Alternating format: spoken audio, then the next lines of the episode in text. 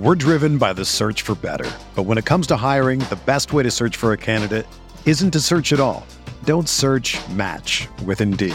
Indeed is your matching and hiring platform with over three hundred fifty million global monthly visitors, according to Indeed data, and a matching engine that helps you find quality candidates fast. Ditch the busy work. Use Indeed for scheduling, screening, and messaging so you can connect with candidates faster. Leveraging over one hundred forty million qualifications and preferences every day, Indeed's matching engine is constantly learning from your preferences. So the more you use Indeed, the better it gets. Join more than three point five million businesses worldwide that use Indeed to hire great talent fast. And listeners of this show will get a seventy-five dollars sponsored job credit to get your jobs more visibility at Indeed.com slash Blue Wire. Just go to Indeed.com slash Blue Wire right now and support our show by saying that you heard about Indeed on this podcast. That's Indeed.com slash Blue Wire. Terms and conditions apply. Need to hire? You need Indeed. We're reacting to week two and looking to priority waiver wire targets for week three on RotoViz Radio. What's up, RotoViz?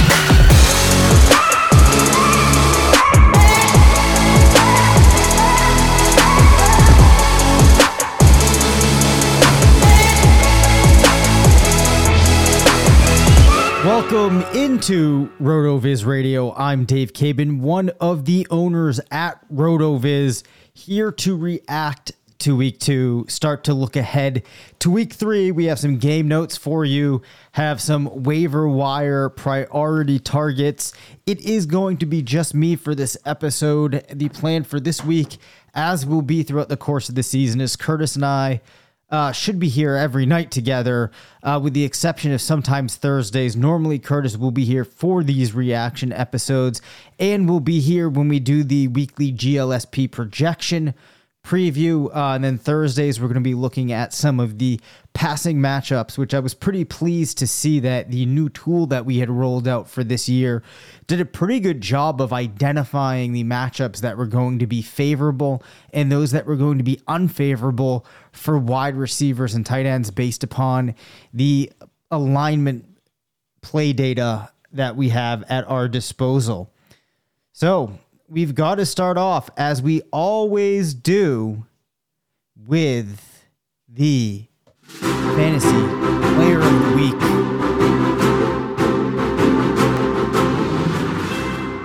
And this one is going to go to Tua and basically the entire Miami Dolphins offense. Wow. First of all, what a game that was uh, between Miami and Baltimore.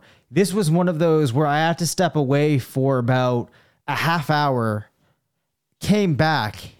All of a sudden, Tyreek Hill was back in the game. He and Jaylen Waddle were going absolutely bananas. You have Lamar Jackson being incredible. All kinds of stuff going on. But for a player that has been much maligned, how good of a performance must this have felt for Tua? Comes out in his week two contest and puts up six passing touchdowns. Did throw two picks, but also passed for four hundred sixty-nine yards, seventy-two percent completion percentage, and leads his team to twenty-two first downs um, and a pretty solid N F L E P A, and also puts up thirty-eight point nine fantasy points, which I'm not going to look it up. I am pretty confident in telling you that is the highest total of his career. So good for Tua, but what we've seen now out of Jaylen Waddle and Tyreek Hill is absolutely incredible. Uh, over the weekend, we saw Tyreek Hill get thirteen targets, not to be outdone. Jaylen Waddle put up nineteen. We also saw Tyreek put up forty-two P P R points, Jaylen Waddle forty point one. I know this was just one game, and of course, when you add in the two weeks now, you have Tyreek Hill and Jaylen Waddle both in the top five. Uh, Cooper Kupp is at sixty-three point six P P R. Tyreek Hill is at sixty. Amon-Ra Saint Brown at fifty-nine point eight. Then Jaylen Waddle at fifty-seven point eight. I think that it's pretty safe to say at this point we can conclude that the theory that Waddle and Hill playing to, with each other could really boost each other up, or at least allow Waddle or not prevent him from reaching that potentially elite sphere. Um, the case is, is looking pretty much like they're able to really benefit each other. Uh, and this Miami offense was just really, really impressive with what they were able to do over the weekend. I expect this to continue. Uh, and it's pretty exciting. You know, it's always fun when we have these teams that take the steps forwards we were expecting and just let these fantasy players rack up a lot of points. And we also got to see a Mike Gesicki touchdown over the weekend. Now, unfortunately, not all of the performances were quite as exciting.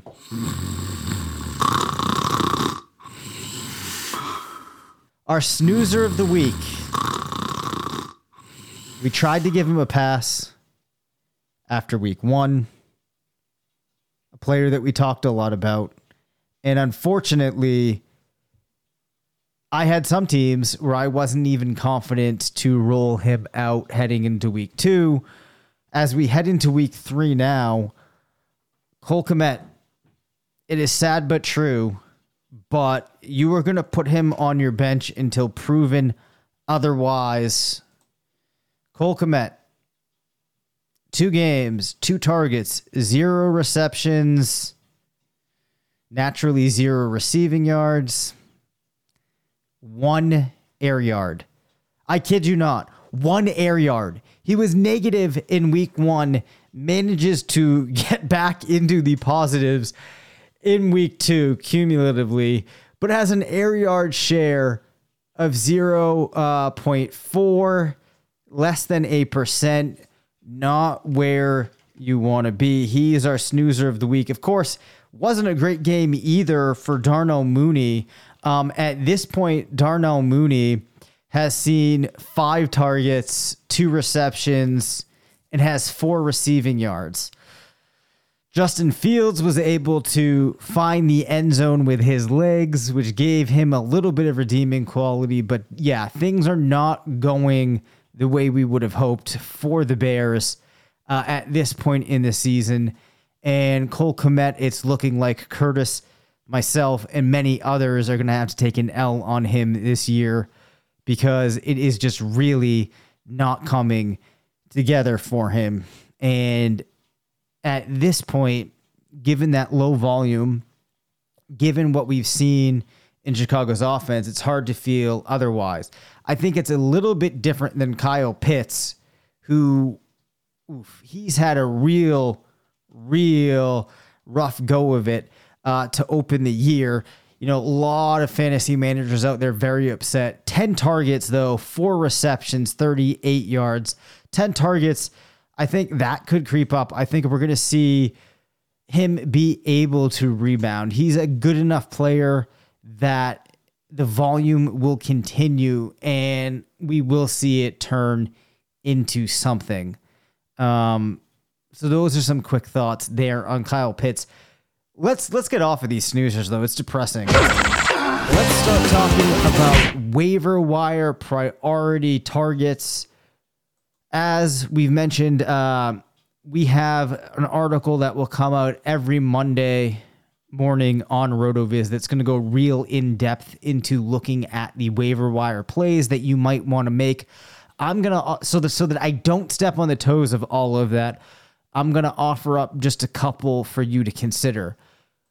We had talked about Darrell Williams, Curtis and I, over the summer, especially early on, as a player that we were getting on best ball teams, with the idea being that he'd be the player behind James Conner, who, if their offense was working correctly uh, and they could incorporate two backs, would be the player that would be most like Conner, would be able to fill in, get some rushing attempts and passing here and there and the goal line carries. Well, James Conner looks like could be dealing with, believe it's a knee injury heading into week three. We'll have to see what things look like beyond that. Uh, but you know, he's probably going to be the guy that you want. I know Eno Benjamin's there and is interesting as well because of the ability for him to get plugged in as a receiver, and he's very good at that. But I think with what we saw, with what we saw and what we could expect, I think that you're going to see Williams being the player um, that you want to have because of the mixture of receiving work with goal line work and regular rushing attempts. Now, he did not play in week one, but in week two, uh, Williams managed to get eight rushing attempts after Connor went down. He saw um, three targets, managed to score a rushing touchdown, put up seven point four yards per rushing attempt. So it was a really solid outing for him. I think that if you're in a league where he's available, he's a player I would probably go after. Um, odd game, by the way, for Arizona. It was looking really, really bleak for a while, and then that one turned into a really fun game. We've had some really good games um, in these first two opening weeks. The other name that I will offer up here is going to come at the wide receiver position. I know some people don't like when you say wide receiver position or running back position, but whatever. Um, the name that I wanted to call out here is actually Greg Dortch, uh, another player in Arizona. So we don't know when Rondale Moore is going to be back. Obviously, DeAndre Hopkins is still out. Dortch was a player that we weren't expecting to be talking about at the beginning of the season, but through two games has over a fifteen percent target share, is seeing uh, more than six targets a game, uh, and has found the end zone.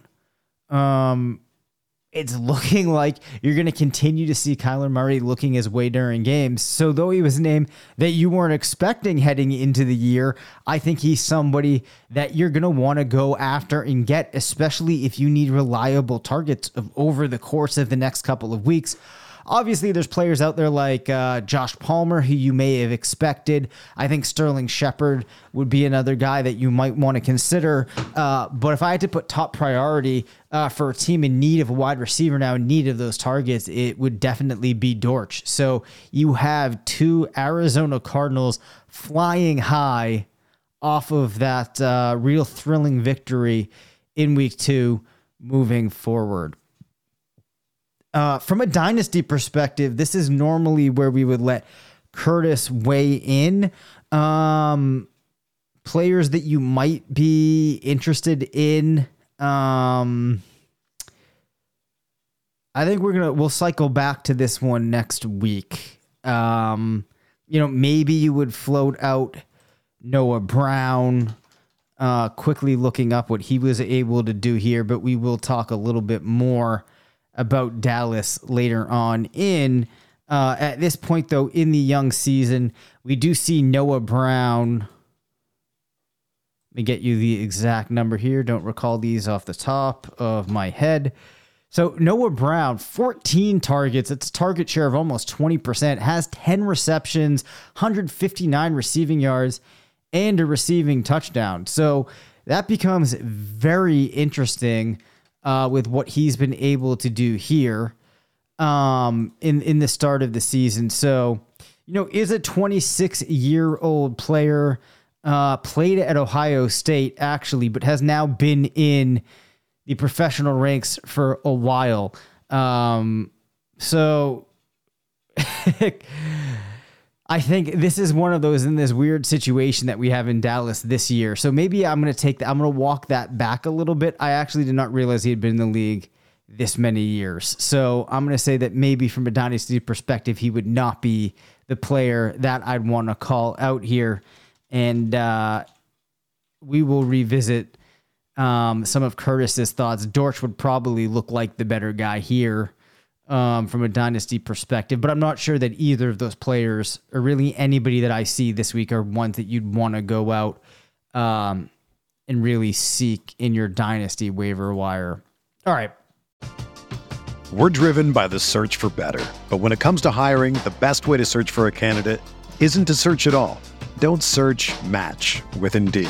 Indeed is your matching and hiring platform with over three hundred fifty million global monthly visitors, according to Indeed data, and a matching engine that helps you find quality candidates fast. Ditch the busy work. Use Indeed for scheduling, screening, and messaging so you can connect with candidates faster. Leveraging over one hundred forty million qualifications and preferences every day, Indeed's matching engine is constantly learning from your preferences, so the more you use Indeed, the better it gets. Join more than three point five million businesses worldwide that use Indeed to hire great talent fast. And listeners of this show will get a seventy-five dollars sponsored job credit to get your jobs more visibility at Indeed.com slash Blue Wire. Just go to Indeed.com slash Blue Wire right now and support our show by saying that you heard about Indeed on this podcast. That's Indeed.com slash Blue Wire. Terms and conditions apply. Need to hire? You need Indeed. Let's hit up some game notes. So, speaking of Dallas, CeeDee Lamb, I think it's worth revisiting. Obviously, he's not going to be coming out of lineups. It looked like a lot of hope was lost for him after a really poor week one, after the injury to Dak Prescott. But I don't know. Maybe uh, Cooper Rush being in there is actually a good thing for CeeDee. So we saw him um, in week two put together a more compelling performance. Lamb had eleven targets. That's a thirty-six point seven target share. Uh, only a sixty-four percent catch rate, but did put up seventy-five yards. Also got one rushing attempt for six yards. Then we think about what Lamb saw in week one, where he actually had a pretty good workload, just wasn't able to convert. And at this point in the season, Lamb is over twenty targets. He is the most targeted player in Dallas. And if that continues to happen, even without Dak, I think that you're still looking at a player that is possibly going to salvage a season. I mean, there's a handful of players, looks like maybe ten or eleven that have more targets at this point. Uh, his real problem is, though, he's at a catch percentage of just forty point nine. The catch percentage isn't going to stay down there. You're not going to see CeeDee Lamb end the year at forty point nine. It should come up to somewhere, I would say at least closer to sixty. So I think we start to see things playing out a little bit better for Lamb as the season moves on. At this point, though, he's at twenty P P R. That's still ten points a game. Pretty far from what you would have been hoping for. Uh, you would have been hoping that he would have been stepping into the elite. I think, though, Lamb is in that wide receiver two territory moving forward. Do with that thought what you will in the context of your teams. I'm not saying that I would go out there and actively try to acquire Lamb for the season, but I do think that if you were able to structure something for him where you're getting him onto your team at like a wide receiver two value, I think that would be something that you might be interested in doing because there still would be some upside there. Uh, I think even in the context of Lamb not being in a position right now where he's really succeeding, and some might consider it to be a bit of a failure thus far, he's still doing okay. That was the first note that I had for you. Uh, we talked a little bit about Kyle Pitts earlier. Just wanted to call that out again. Uh, not so much Pitts, just as what Drake London has been able to do.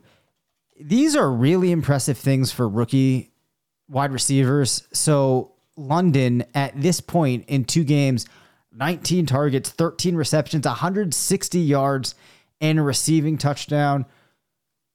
Naturally, we will have to let the season shake out, but it's looking like we have a really good group of young wide receivers.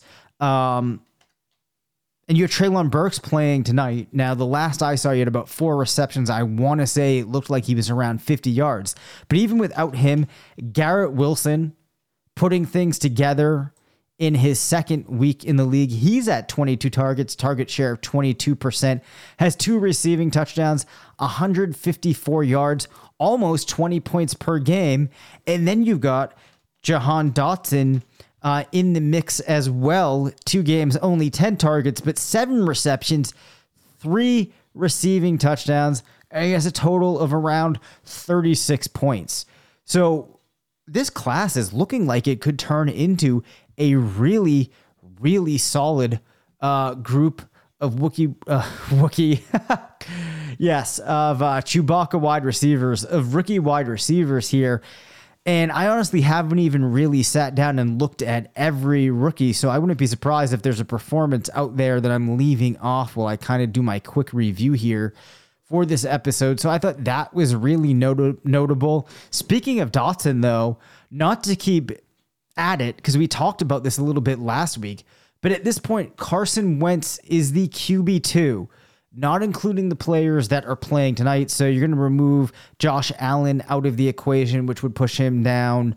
Uh, Ryan Tannehill wouldn't be in this mix, uh, or um, Cousins or Jalen Hurts. But the point is, Carson Wentz is really looking like a fantasy player that could be a major contributor for a lot of teams. Has fifty-five point five fantasy points at this point, has already passed for seven touchdowns, six hundred fifty yards, uh, and has thrown eighty-seven times. So the Commanders are throwing a lot. Wentz is converting sixty-six percent of passes. That's turning into a lot of yards, a lot of touchdowns at this point.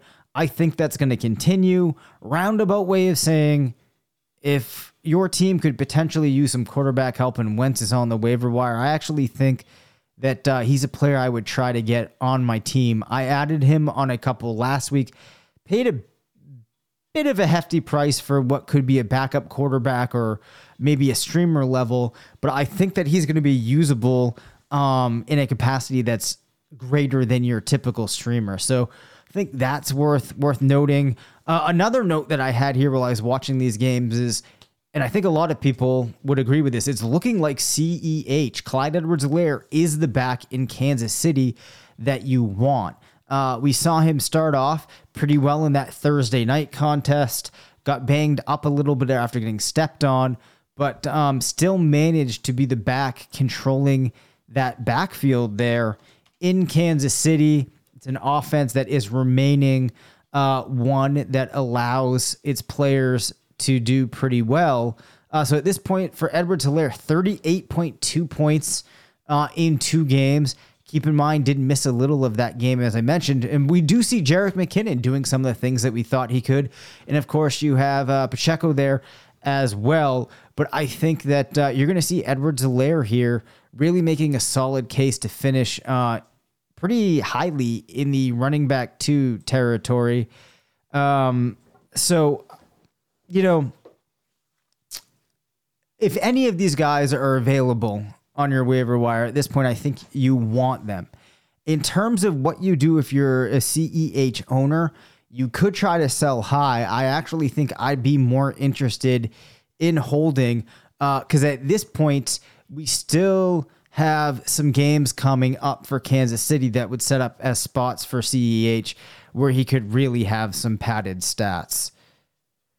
So that's kind of a quick look at some of my thoughts through uh, the games that we had over the weekend. Um, I should, probably should talk, though, about Nick Chubb here because he did really slip in drafts. And at this point, um, you know, just looking like such a steal. I know Curtis did a main event draft. He and Blair, I believe they got him in the fourth round. Um So, yeah, really, really impressive stuff there from Nick Chubb. Kareem Hunt actually is still up pretty high in the rankings. And Jacoby Brissett, granted not against the greatest competition, doing enough at this point to allow a couple of players on that team to be significant fantasy contributors. You know, oddly enough, we're kind of seeing the same thing in New York with Joe Flacco. And I think a lot of that is because they've brought in a lot of talented players now. You have Corey Davis finding the end zone, as we talked about, with Garrett Wilson doing pretty well. One of the losers in that whole equation, I guess, would be Elijah Moore. At this point, eight receptions on twelve targets, does not have a touchdown. Um, you know, falling far behind the rookie uh, Garrett Wilson there, who, as I mentioned earlier, already has twenty-two targets. You know, there's some more options in the running game now. We've talked about Michael Carter being a fairly talented player. Then you inject Breece Hall with the first uh, touchdown of his career over the weekend, and it's easy to see why Moore's share of that offense wouldn't be as high as it was. So hopefully you enjoyed the Monday night games. You picked up your second win of the year in your leagues. You can get these guys on the waiver wire, and we will be back tomorrow to talk through some of these G L S P projections heading into week three. Uh, if you want to have any specific questions answered, topics talked about, you could send those our way, or you could look out uh, for the live stream that we will do of that episode on YouTube. Just go to YouTube, look up uh, RotoViz video. You'll find things there. We should start around eight thirty. And until then, we will see you tomorrow. Thank you for listening to the RotoViz Fantasy Football Show. Send us questions at r v f f show at gmail dot com. Follow us on Twitter at Dave Caban F F and at C Patrick N F L. Leave us a voicemail at nine seven eight, six one five, nine two one four. And make sure to rate, review, and subscribe.